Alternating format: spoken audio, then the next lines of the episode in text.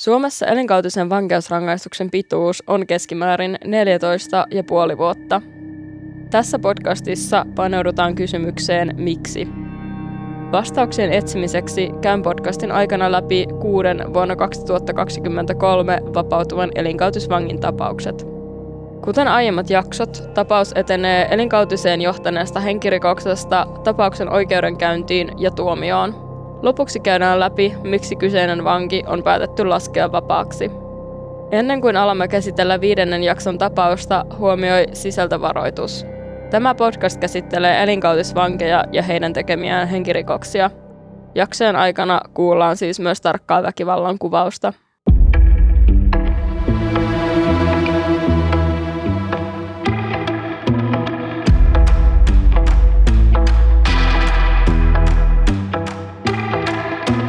Minä olen toimittaja Heini Pitkänen ja tämä on Elinkautinen.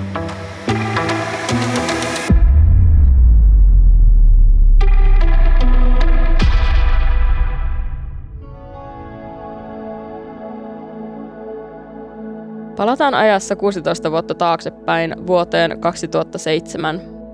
Elokuusina vuonna on huippulämmin korkeamman lämpötilan noustessa lähes 31 asteeseen – Helteet hellivät myös Pirkanmaata viimeisten korkeiden lukemien osuessa kuun loppupuolelle. Tampereen Nekalassa 54-vuotias eläkeläismies Anssi viettää yhtä tällaista helteistä kesäpäivää poikansa kanssa. On elokuun 20. päivä.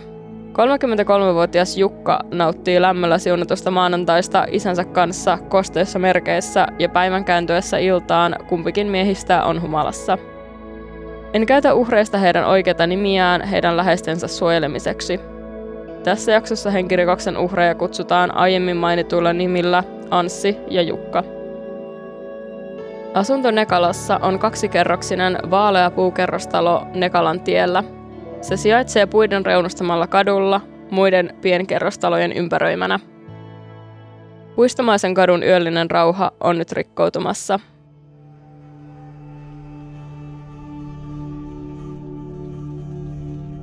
Neljän miehen alun poikaporukka on saapunut Nekalaan atomikylänä tunnettuun parakkikylään. Siellä porukasta Markku Laitinen viihdyttää itseään hajottamalla katulampun.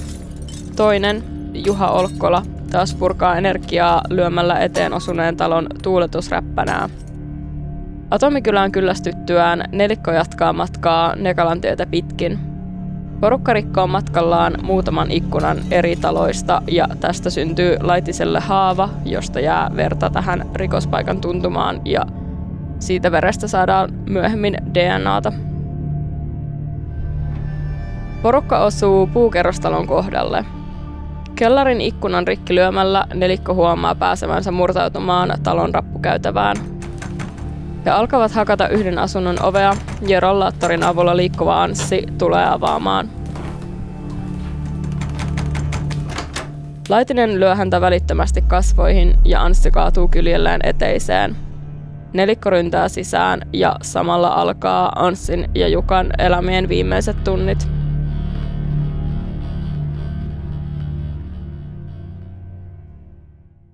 Mikä kidutukseen asti taipuvassa väkivaltaisessa hyökkäyksessä on syynä? Ei juuri mikään, todetaan poliisin ja tuomioistuimen selvityksissä. Aloitetaan alusta. Tekijät, eli tämä neljän miehen alun porukka, eivät tule helpoimmista oloista. Poikaporukan nuorin, eli tekoaikaan 17-vuotias Teemu Lappalainen, oli edeltävänä vuonna syytteessä vahingonteosta. Oikeustalo ei ole vieras myöskään 21-vuotiaille Markku Laitiselle ja Toni Välimaalle, jotka ovat olleet vastaamassa toinen liikenneturvallisuuden vaarantamisesta, toinen pahoinpitelysyytteestä. Jokainen nelikosta, myös 19-vuotias Juha Olkkola, on huostaanotettu lapsuudessa. Nuorimman, eli tämän lappalaisen, huostaanotto jatkui yhä tuona elokuun iltana. Vakavaa väkivaltataustaa kenelläkään heistä ei ole. Nelikon ilta alkaa tuona maanantaina Tampereen keskustorilta, jossa porukka jakaa 24 oluttölkkiä. Olkkola ei juo, sillä hän on liikkeellä Honda-akkordillaan. Laitisen mukaan Nekalassa on henkilö, joka on hänelle velkaa. Olkkola ei aluksi innostu, bensamittari kun on punaisella, mutta muut lupaavat hankkia polttoainetta. Niinpä auto liikkuu hieman puolen yön jälkeen. Välimaa uskoo reissun syyn olevan joko velkojen perintä tai ryöstö, ja lappalaisella ei alun perin ole reissun tarkoituksesta tietoa. Tähän väliin on hyvä todeta, että selvitys tästä illankulusta pohjautuu pitkälti Olkkolan kertomaan. Hän oli ainoana tästä porukasta selvinpäin ja nämä kolme muuta ovat kuulusteluissa ja oikeudessa myöhemmin vedonneet toistuvasti muistamattomuuteen. Kuten kerrottiin, asuntoon mennessä Laitinen lyö ensitöikseen Anssia kasvoihin. Olkkola tulee sisään asuntoon, potkaisee maassa makaavaa Anssia ja jatkaa olohuoneeseen – siellä odottaa yllättävä näky, kun asunto ei olekaan tyhjänä. Anssin vieraana on toinen henkilö, 33-vuotias Jukka. Laitinen alkaa hakata häntä. Polkkola sytyttää tupakan ja katselee, kuinka väkivalta eskaloituu. Anssi, joka jäi aluksi makaamaan eteiseen, kannataan keittiöön. Siellä Välimaa ja Lappalainen hakkaavat ja potkivat maassa makaavaa Anssia – Pahoinpitely keskeytyy vain niinä hetkinä, kun jompikumpi lähtee etsimään asunnosta varastettavaa tavaraa. Olohuoneessa Laitinen puolestaan potkii Jukkaa, jonka pää on tässä vaiheessa verenpeitossa. Jossain vaiheessa Jukka yrittää puolustautua ja nousee kontalleen, mutta Laitinen potkii häntä kylkeen. Aikaa kuluu ja Olkkola lähtee pihalle tupakoimaan – Muu kolmikko ottaa asunnosta mukaansa lääkkeitä sekä uhrien lompakot ja seuraa perässä. Mukaan asunnosta lähtee myös erinäistä teknologiaa, kuten DVD, soitin, pelikone ja puhelin. Lisäksi porukka ottaa mukaansa kellon, viinapullon, seinäkellon, työkaluja ja muuta pientä irtaimistoa. Kumpikin uhreista on tässä vaiheessa iltaa hengissä ja tähän asunnosta poistumiseen tulee kiinnittää huomiota – koska tässä vaiheessa olisi ollut vielä täysin mahdollista lopettaa. Olkkola, joka on yhä selvinpäin, ajaa nelikon bensa-asemalle. Toisesta lompakosta löytynyt 10 euron seteli käytetään auton tankkaamiseen. Tankkauskuitti paljastaa kellon olevan tässä vaiheessa 1.48 yöllä. Samalla porukka huomaa lompakossa pankkikortin, johon tarvitaan luonnollisesti tunnusluku. Laitinen toteaa, että heidän pitäisi mennä kysymään tunnuslukua ja Olkkola lähtee mukaan. Iltaa jatketaan varastettujen lääkkeiden voimin. Miehet pääsevät sisään asuntoon nyt avonaisista ovista. Olkkola kävelee eteiseen, jossa eläkeikäinen Anssi makaa kyljellään. Toinen uhreista ei sen sijaan ole odotetulla paikalla – Olohuoneen lattialle jäänyt Jukka on kadonnut. Laitinen lähtee etsimään häntä ja asuntoa koluttuaan Laitinen löytää hänet piiloutuneena sängyn alle. Tähän on hyvin semmoinen kauhuelokuvamainen skenaario, että täysin tuntemattomat henkilöt tunkeutuu sun asuntoon ja pahoinpitelee tosi raasti ja sit kun he poistuu ja sä raahaudut pahasti loukkaantuneena piiloon sängyn alle – ja sitten ne palaa ja lähtee etsimään sua, niin on vaikea edes kuvitella sitä kauhua, mitä tuossa tilanteessa on tuntenut. Kaksikko alkaa vaatia pankkikortin tunnuslukua, mutta kummankaan uhrin puheesta ei saa enää selvää. Koko nelikko on tähän mennessä palannut asuntoon ja Olkolla lähtee keittiöön tupakalle – tässä vaiheessa on siis täysin selvää, etteivät uhrit kykene suojautumaan saatikka puolustautumaan millään tavalla ja tällä tulee olemaan myöhemmin merkitystä tuomioita pohdittaessa. Väkivalta leimahtaa uudestaan, tällä kertaa kahta kauheampana. Ja tähän väliin sellainen varoitus, että aiempi kuvaus tästä väkivallasta oli jo hyvin raakaa, mutta tästä eteenpäin näiden miesten teot on täysin käsittämättömiä – jos hyvin fyysisen väkivallan kuvaus on sellaista, mitä et pysty tai halua kuunnella, niin nyt on hyvä hetki hypätä muutaman kerran kelausnapilla eteenpäin. Välimaa löytää silityslaudan ja käyttää sitä lyömiseen. Lappalainen hakee WCstä suihkulet, kun todeten nyt sattuu. Tämä lausahdus kertoo tästä tekijän mielentilasta. Hän tietää, mitä tekee ja ymmärtää sen tuskan, mitä on pian aiheuttamassa. Välimaa repii seinästä naulakon, jolla hän yrittää lyödä Anssia. Sitten Välimaa keskeyttää pahoinpitelynsä lämmittääkseen itselleen pizzaa ja Varsinkin tämä yksityiskohta korosti näitä oikeuden asiakirjoja läpikahletessa sitä, miten absurdi tämä koko väkivaltainen ilta, varsinkin tämän hetken tapahtumat on. Kun koko nelikko on eteisessä, Laitinen kysyy, onko jossain veistä. Olkkola vastaa, että keittiössä on keittiöveitsi. Pian veitsi on Laitisen kädessä ja hän lyö sillä Anssia olkapäähän – Muutakin asunnon irtaimistoa käytetään pahoinpitelyyn.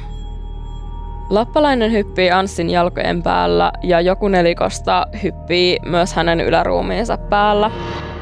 Tästä ei ole selvyyttä missään, että kuka tästä porukasta näin teki, mutta oikeuslääkärin ruumiin avaksen pohjalta on selvää, että näin on tapahtunut.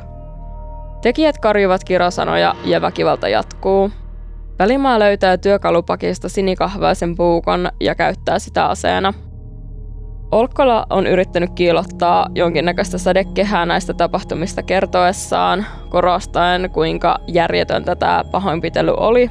Hän on kertonut tällaisesta kylmästä hiestä ja huonosta olosta sekä siitä, että hän pelkäsi laitista ja välimaata. Olkkola on väittänyt arvelleensa, että jos nämä tunnusluvut olisi saatu, niin asunnosta oltaisiin lähdetty nopeasti pois. Mutta tätä olisi vähän helpompi uskoa, jos Olkkola itse ei olisi esimerkiksi neuvonut sitä veitsen sijaintia vartavasten laitiselle. Kun teräaseet ovat tulleet mukaan kuvaan, Olkkola sanoo lähteneensä pois. Lappalainen lähtee hänen kanssaan pihalle tupakalle ja purskahtaa itkuun. He alkavat kävellä pihasta Nekalan tietä kaupunkiin päin. Olkkola ehdottaa poistumista, mutta lappalainen kieltäytyy ja lähtee takaisin taloa kohti. Olkkola menee autoonsa ja yrittää tavoitella muuta kolmikkoa, mutta ei saa heitä kiinni. Asunnossa ovat yhä ainakin Laitinen ja Välimaa. Heistä Laitisen ilta ei vielä ole ohi.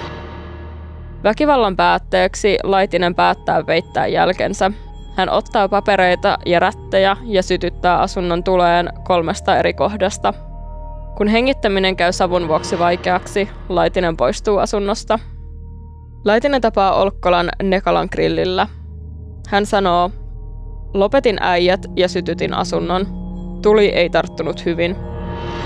Laitinen lisää hakeneensa asuntoon unohtuneet oluet pois. Miehet hajautuvat jokainen omaan suuntaansa – Olkkola ehtii jo kotiin asti, mutta päätyy lopulta takaisin rattiin ja keräilemään jokaisen nelikon jäsenen autonsa kyytiin, kenet mistäkin. Tämä porukan ilta päättyy Kalevan McDonald'siin ja on aika hurja ajatus, että tollasen väkivallan jälkeen menet vaan tilaamaan pikaruokaa ja ruokailemaan.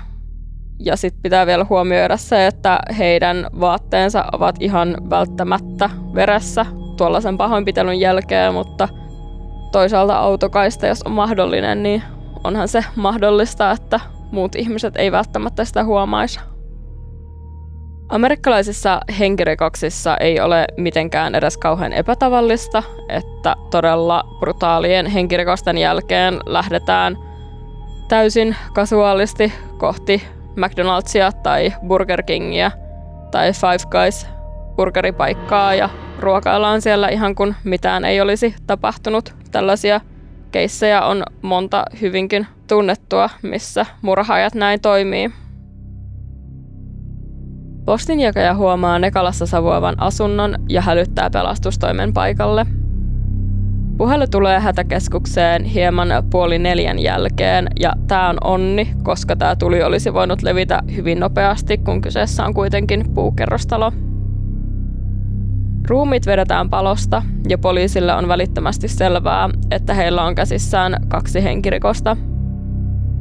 Olkkola tulee tietämättään auttaneeksi rikostutkintaa tehneitä poliiseja avaamalla asunnosta anastetun matkapuhelimen. Poliisi pystyy teletietojen avulla paikallistamaan, missä Jukan puhelin on hetkeksi kytketty verkkoon. Nelikko on myös jättänyt niin paljon erilaisia jälkiä asuntoon, että tutkijat voivat niitä seuraten vähitellen ratkaista tekijöiden henkilöllisyyden. Lisäksi tämä kuskina ollut Olkkola pitää hallussaan tästä asunnosta anastettua teknologiaa. Ratkaiseveksi muodostuvat DNA-rekisterin avulla saadut tiedot, teletunnistetiedot ja silminnäkijöiden havainnot nelikon liikkeistä – Useat ihmiset tekijöiden lähipiirissä ovat liki kuukauden tietoisia murhista, mutta poliisi joutuu selvittämään rikoksen omien tutkimustensa pohjalta.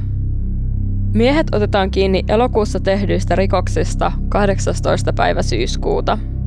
Siitä asti he ovat olleet vangittuina, kertoo Helsingin Sanomat vuonna 2009 oikeudenkäynnin jo alettua.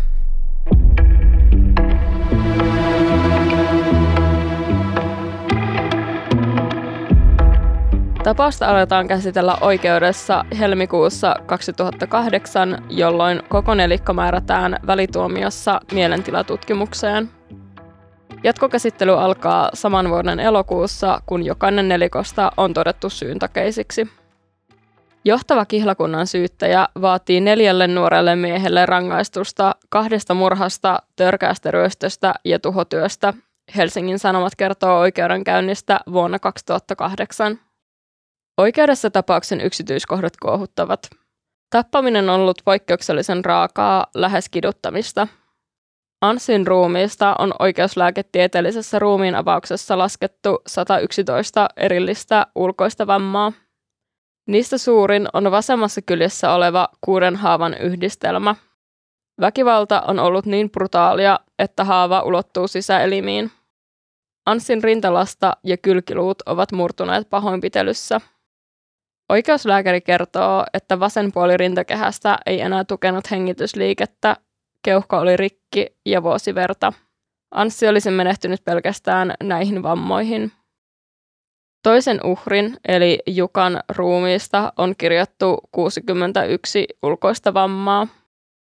Kuten aiemmissa jaksoissa on puhuttu, niin koska tässä pohditaan, tuleeko tekijöille tuomio murhasta vai taposta – on merkitystä tekojen raakuudella, julmuudella ja tekojen törkeydellä. Näistä kolmesta todetaan Nekalan tapauksessa. Tappaminen on tehty erityisen raalla ja julmalla tavalla.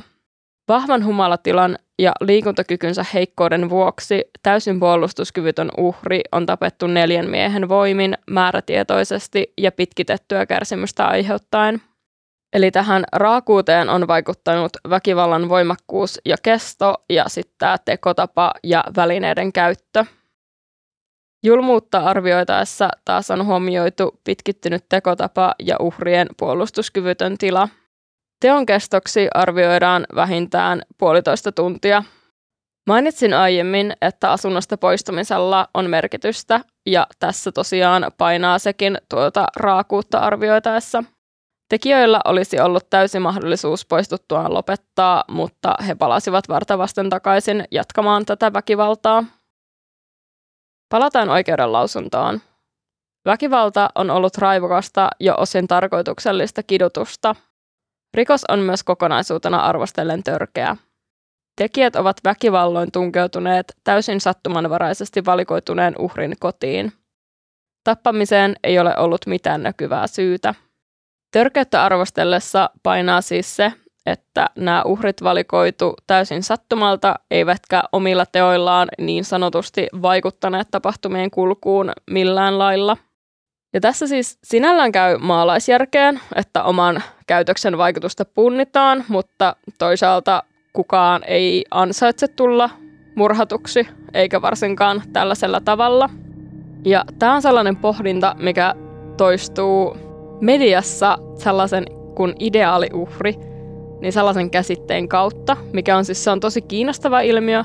Ja siis ideaaliuhra kuvaa tällaista jonkun rikoksen uhriksi joutunutta henkilöä ja sitä, että miten paljon medianäkyvyyttä hänen tapauksensa tulee saamaan.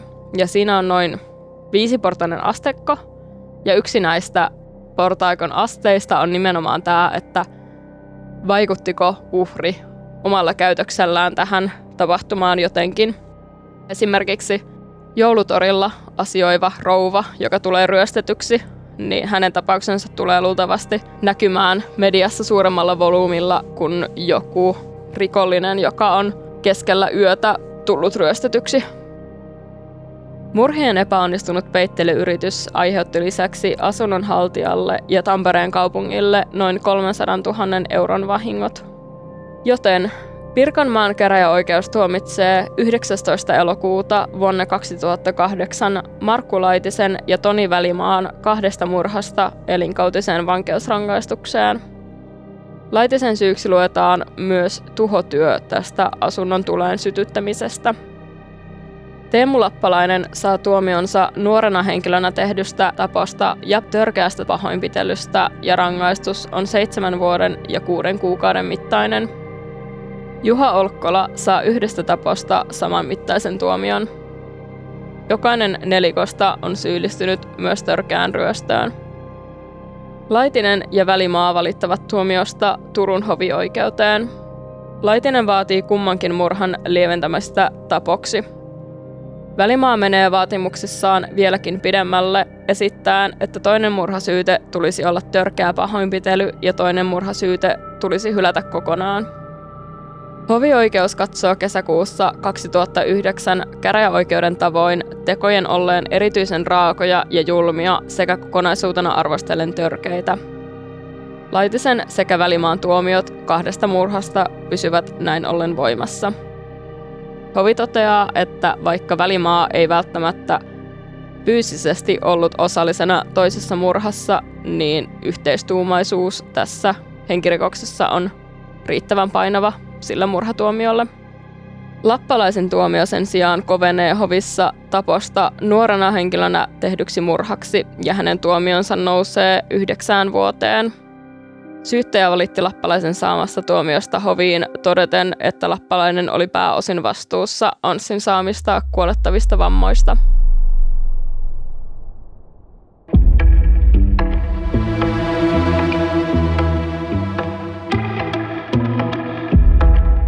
Kun tapahtumien kulku on nyt selvillä, palataan siihen, miksi Laitinen on nykyään vapaa mies. Siirrytään siis takaisin 2020-luvulle ja tarkastellaan dokumenttia, jolla on valta vapauttaa Laitinen. Asiakirja on lähtöisin Helsingin hovioikeudesta ja siinä kirjoitetaan. Markku Laitinen on 5. päivä toukokuuta vuonna 2020 toimittanut elinkautisvankien vapauttamismenettelyn hakemuksen. Laitinen on hakenut vapautusta viimeksi vuonna 2018, mutta pyyntö hylättiin. Nyt kävi toisin ja se tarkoittaa sitä, että seuraavat lainaukset tulevat Laitisen vapauttamispäätöksestä. Koko vapauttamisharkinnassa on pohjimmiltaan kyse siitä, voidaanko tekijän katsoa suorittaneen riittävästi rangaistusta. Tätä punnitakseen tarvitaan tiettyjä taustoja, joten aletaan käymään näitä päätökseen vaikuttavia asioita läpi. Laitinen ei ole syyllistynyt vankeusaikana uusiin rikoksiin. Salattuina tietoina tässä vapauttamispäätöksessä on rangaistusajan suunnitelman toteutus sekä väkivaltariskiarvio, ja nämä tiedot salataan taas seuraavan 60 vuoden ajaksi. Se kuitenkin tiedetään, että kaikki laitisen rangaistusajan suunnitelman tavoitteet ovat edenneet tai osittain toteutuneet. Ja tämä rangaistusajan suunnitelma oli tosiaan se sellainen henkilökohtainen suunnitelma siitä, miten vankilassa oloajan voi käyttää ja minkälaisia asioita edistää esimerkiksi opinnoissa tai työelämässä. Laitisen vapauttamista puoltaa myös se, että hän on osallistunut aktiivisesti vankilan toimintaan koko vankeutensa ajan. Lisäksi Laitinen on suorittanut vankeusaikana kaksi ammatillista perustutkintoa. Asiakirjassa kerrotaan, Laitisen pitkä avolaitossijoitus on sujunut moitteettomasti ja hän on pystynyt sitoutumaan jo pidemmäksi aikaa päihteettömyyteen. Edellä mainitut ja Laitisen kuulemisessa ilmenneet seikat osoittavat hovioikeuden silmin, että hänellä on vahva motivaatio rikoksettomaan elämään. Väkivaltariskiarvioon päätöksen julkisessa osuudessa palataan sen verran, että hovioikeus toteaa sanasta sanaan näin. Hovioikeus pitää laitisen väkivaltarikoksen uusimisriskiä matalana. Käsillä ei siten ole sellaisia seikkoja, joiden perusteella olisi ilmeinen vaara siitä, että laitinen vapauduttuaan syyllistyy henkeä, terveyttä tai vapautta törkeästi loukkaavaan rikokseen.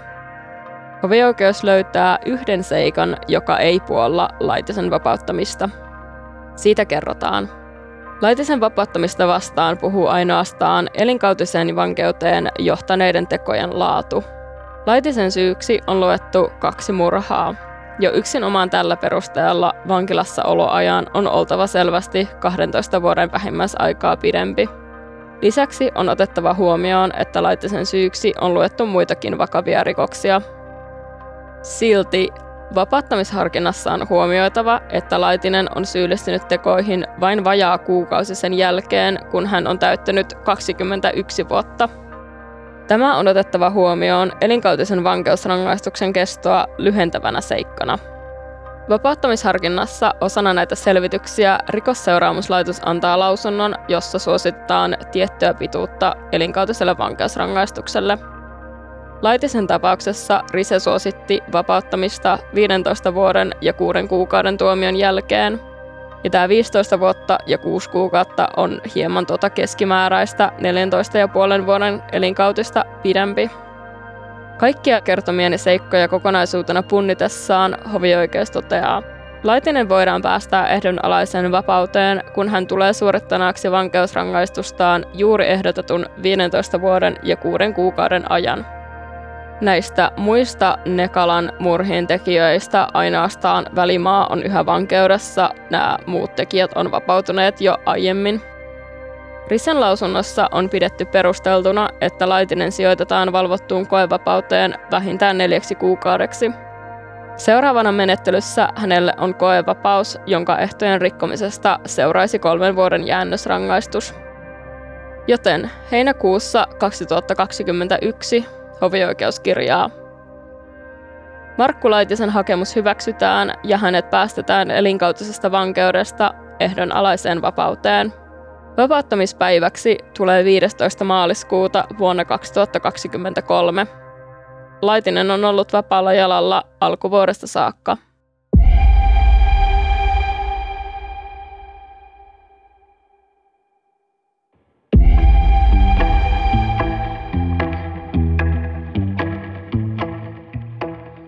Oli viides jakso HS-podcastia Elinkautinen. Podcast on seitsemänosainen. Ensi viikon jaksossa studioon vieraaksi saapuu kriminologi ja päästään kysymään näistä henkirikoksista taholta, joka on tutkinut aihetta. Helsingin yliopiston Matti Näsi kertoo suomalaisista vangeista ja henkirikoksista sekä siitä, miksi elinkautisen voi Suomessa kuitata alle 15 vuodessa. Elinkautista on ollut tekemässä minä, eli Heini Pitkänen, ja tuottajana Tuomas Peltomäki. Podcastin leikkasi Janne Elkki. Musiikki on Universal Production Musicista. Kiitos sinulle, kun olit mukana kuuntelemassa jaksoa. Hei, me tehdään Poriin vielä kahdeksas jakso, jossa käydään läpi teidän kuulijoiden mietteitä – jos sulla siis on mielessä joku kysymys, palaute tai mikä tahansa muu ajatus tästä elinkautisesta, niin pistä se minulle sähköpostiin heini.pitkanen at. Luen viestit ja vastailen mahdollisiin kysymyksiin sitten kahdeksannessa jaksossa.